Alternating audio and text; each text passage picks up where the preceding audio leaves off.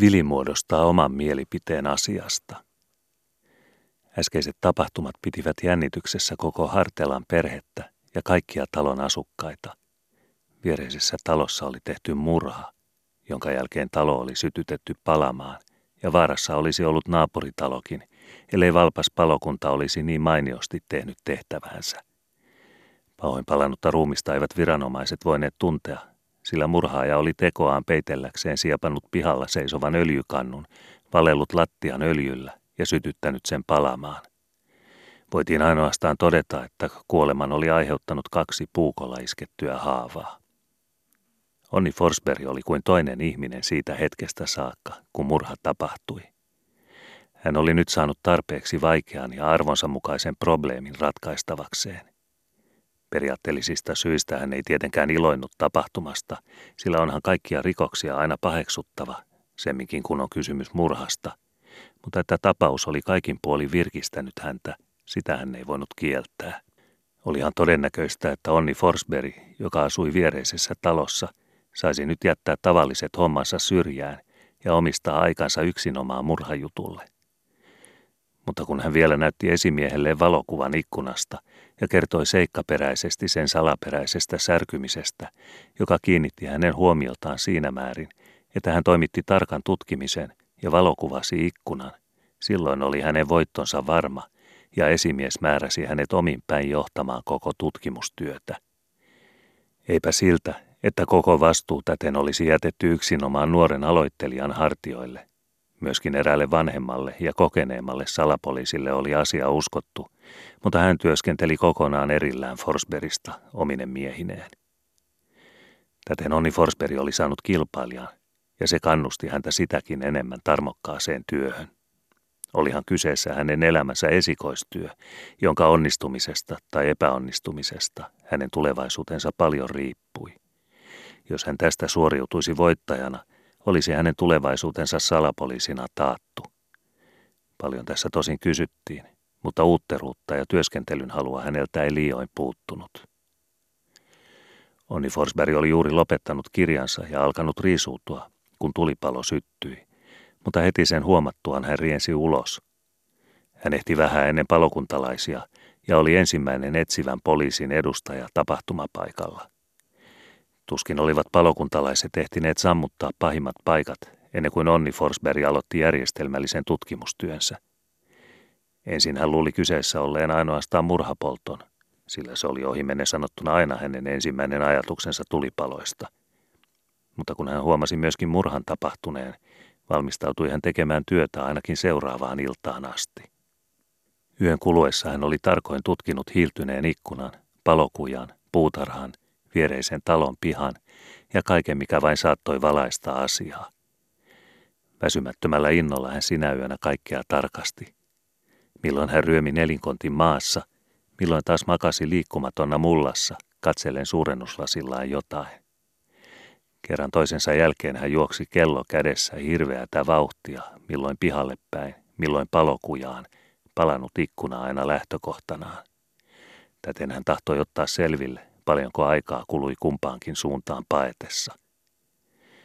Näin hän hääri ja touhusi koko yön, nukkui aamuyöstä parisen tuntia ja jatkoi taas tärkeätä työtään. Syömään hän ei paljon kerinnyt. Otaisi silloin tällöin kaikessa kiireessä vähän ravintoa, mutta joi parhaasta päästä väkevää teetä ja tupakoi ehtimiseen. Sillä se oli ravintoa aivoille, sanoi hän ja aivot kaipaavat tällaisissa tapauksissa enemmän ravintoa kuin vatsa. Jos tämä tapahtuma oli antanut Onni Forsbergille virikettä uusiin ponnistuksiin, tehden hänestä aivan toisen ihmisen, ei se myöskään ollut jättämättä jälkiä niihin, joita asia lähimmin koski, nimittäin Skobeen ja Viljiin. Ensimmäisen päivän oli Vilja aivan ymmällä, eikä tiennyt mitä tehdä. Mitähän tästä kaikesta vielä tulee, ajatteli hän. Ja mitähän Skobe tästä meinaa? Monasti hän aikoi mennä suoraan onniherran luo ja kertoa tälle kaiken, minkä tiesi, mutta Skoben tähden hän ei voinut tehdä sitä. Hänen täytyi ensin saada puhua Skoben kanssa asiasta. Vilin hartaimpana toivona olikin saada tavata Skobe, mutta kaksi päivää oli jo kulunut, eikä häntä näkynyt missään. Hän oli kuin maahan vajonnut, Niin täydellisesti hän oli kadonnut. Häntä ei näkynyt pihalla, ei puutarhassa, ei missään, eikä yksikään merkki todistanut hänen olemassaolostaan. Ei Viljäkään enää oikein haluttanut ulkona juosta, sen jälkeen kuin pojat viimeksi olivat olleet yhdessä, mutta hän vartioi kuitenkin aina ikkunassa, kun joutilasta aikaa riitti, nähdäkseen edes vilaukselta Skoben. Mutta kaikki oli turha, sillä Skobea ei näkynyt.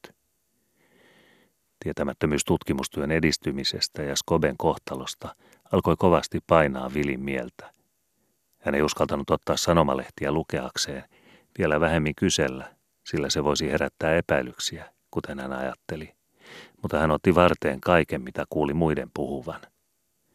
Kummallisella pelonsekaisella uteliaisuudella hän odotti jokaista ruoka-ateriaa, sillä silloin, jos onniherra oli läsnä, puhuttiin aina murhasta ja tulipalosta, joten hän sai tietää paljon uutta asiasta.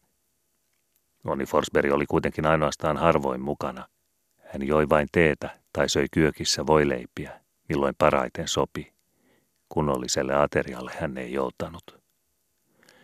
Mutta tänään, kolmantena päivänä murhan jälkeen, sattui vihdoinkin, että kaikki olivat läsnä päivällispöydässä ja keskustelu kääntyi murhajuttuun, kuten Vili oli odottanut. No herra Forsberg, sanoi varatuomari Hartela, mitä uutta kuuluu? Forsberg tuijotti hajamielisenä eteensä eikä huomannut kysymystä. Vasta kun Vilin isä oli toistanut kysymyksensä, heräsi hän. Niin, uutta, niin, mitäkö kuuluu? No, yhtä ja toista. Muuten tällaiset kysymykset eivät salli kovin yksityiskohtaista keskustelua. Mutta mitä sanomalehdissä on tänään? Vilin isä nousi kesken syöntiä ottamaan päivän sanomalehden ja luki seuraavan uutisen. Murha ja murhapoltto keskikaupungilla. Poliisin on onnistunut luoda jonkun verran valoa tähän salaperäiseen rikokseen ja pahoin palannut ruumis on tunnettu. Etsivä osasto on jyrkästi kieltäytynyt toistaiseksi antamasta tarkempia tietoja tutkimustyön tuloksista. Meille ilmoitettiin eilen ainoastaan seuraavaa. Poliisi on tuntenut murhatun henkilön verhoilija Karli Almar Virtaseksi. Karli Almar Virtanen, syntynyt 1871, asui Sörnäisissä ja nähtiin viimeksi tämän kuun 19. päivänä kello kuusi iltapäivällä, jolloin hän oli matkalla kaupunkiin päin. Hänen äkkinäinen katoamisensa herätti tosin suurta huomiota hänen lähimmässä ympäristössään, vaikkei siitä ilmoitettu etsivälle osastolle ennen kuin eilen. Murhan syy on toistaiseksi tuntematon. Virtanen ei ole koskaan ollut tekemisissä poliisin kanssa ja hänen elämänsä on ollut täysin nuhteetonta. Arvellaan kyseessä olleen ryöstömurhan. Tosin ei voitu todeta, että murhatulta olisi puuttunut muita arvoisineita kuin hänen kultasormuksensa, Vili punastui. Mutta onhan varkaita, jotka pienemmästäkin saalista voivat tehdä moisen teon. Erinäiset seikat viittaavat myös siihen, että murhaaja on ollut nuori henkilö, joka on tehnyt kamalan rikoksensa jonkinlaisessa mielenhäiriössä. Poliisilla on hyvät toiveet saada rikollinen kiinni. Hmm, sanoi Onni Forsberg. Kyllähän siihen voisi vähän lisätä. Nämä sanomalehtiuutiset ovat aina hieman puutteellisia ja hataria. Murhaaja on tavallista aikamieskokoa pienempi, kevyt painoltaan ja ehkäpä nuorikin, kuten sanomalehdet tietävät. Hän on painut palokujan kautta tuonne kivitalon pihalle – Kuulustellessani kivitalon asukkaita ilmoitti talonmiehen vaimo nähneensä, samalla kuin näki savun nousevan tulipalosta, pihan poikki juoksevan erään henkilön, joka hänestä näytti tuollaiselta Williamin kokoiselta pojalta, niin että asia on vielä sangen sotkuinen. Niin taitaa olla, kovin sotkuinen, pisti varatuomari Hartela väliin.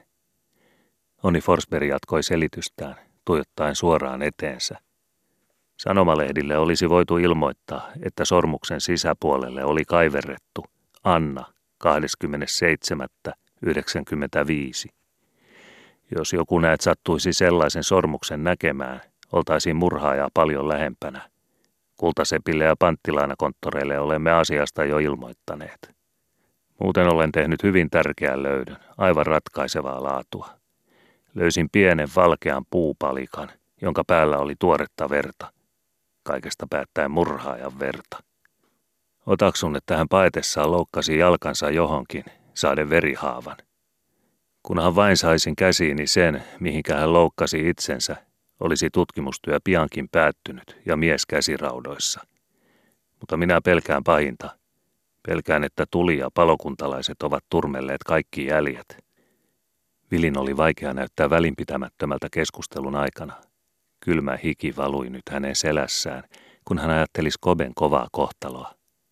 Sillä olihan sormus, ainoa ryövätty kapine, Skoben hallussa, ja murhaaja oli nuori ja kevytpainoinen, kuten Onni Herra sanoi. Nämä olivat asioita, jotka ankarasti todistivat Skobea vastaan, arveli Vili. Mutta hänellä ei silloin vielä ollut aavistustakaan siitä, että veri lastulla oli Skoben verta ja että henkilö, jonka talomiehen vaimo oli nähnyt, oli Skobe. Vili näiti jatkoi keskustelua, joka pani Vilin ajattelemaan yksin omaan itseään, mitenkä pulasta suoriutua. Mutta kovasti Villian vain sinä yönä pelkäsi, kun kävin poikia lohduttelemassa, virkkoi äiti. Peitteensäkin veti melkein päänsä yli. Heikki ei voinut olla tähän aineeseen puuttumatta. Hän oli myötäänsä pikkuriidassa vanhemman veljensä kanssa ja käytti mielellään tilaisuutta saadakseen vilinpannuksi kovalle.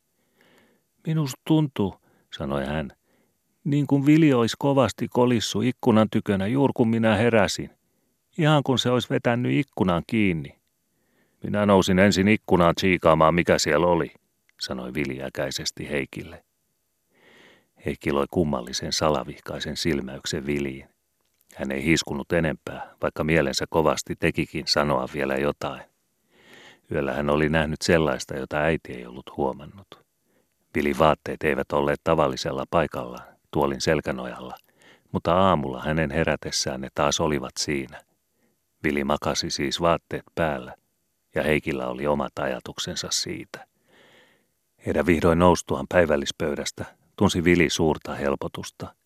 Samalla oli hänelle nyt selvinnyt, että Skobe oli tavattava, maksoi mitä maksoi. Olihan hänen pyhä velvollisuutensa Skobea kohtaan ilmoittaa hänelle, mitä oli kuullut ja mitä ajatteli. Koko iltapäivä Vili tähysteli ikkunasta milloin pihalle, milloin puutarhaan. Pistäysi joskus ulkonakin ja ennen kaikkea vihelteli ahkerasti, käyttäen kaikkia mahdollisia merkkejä, jotta Skobe, jos sen kuulisi, tietäisi tärkeän asian olevan kysymyksessä. Vihdoin hänen vihellykseensä vastasi toinen. Se oli Skobe. Pari sekuntia myöhemmin Vili näki Skoben puutarhassa ja riensi kiireimmän kautta tapaamaan häntä.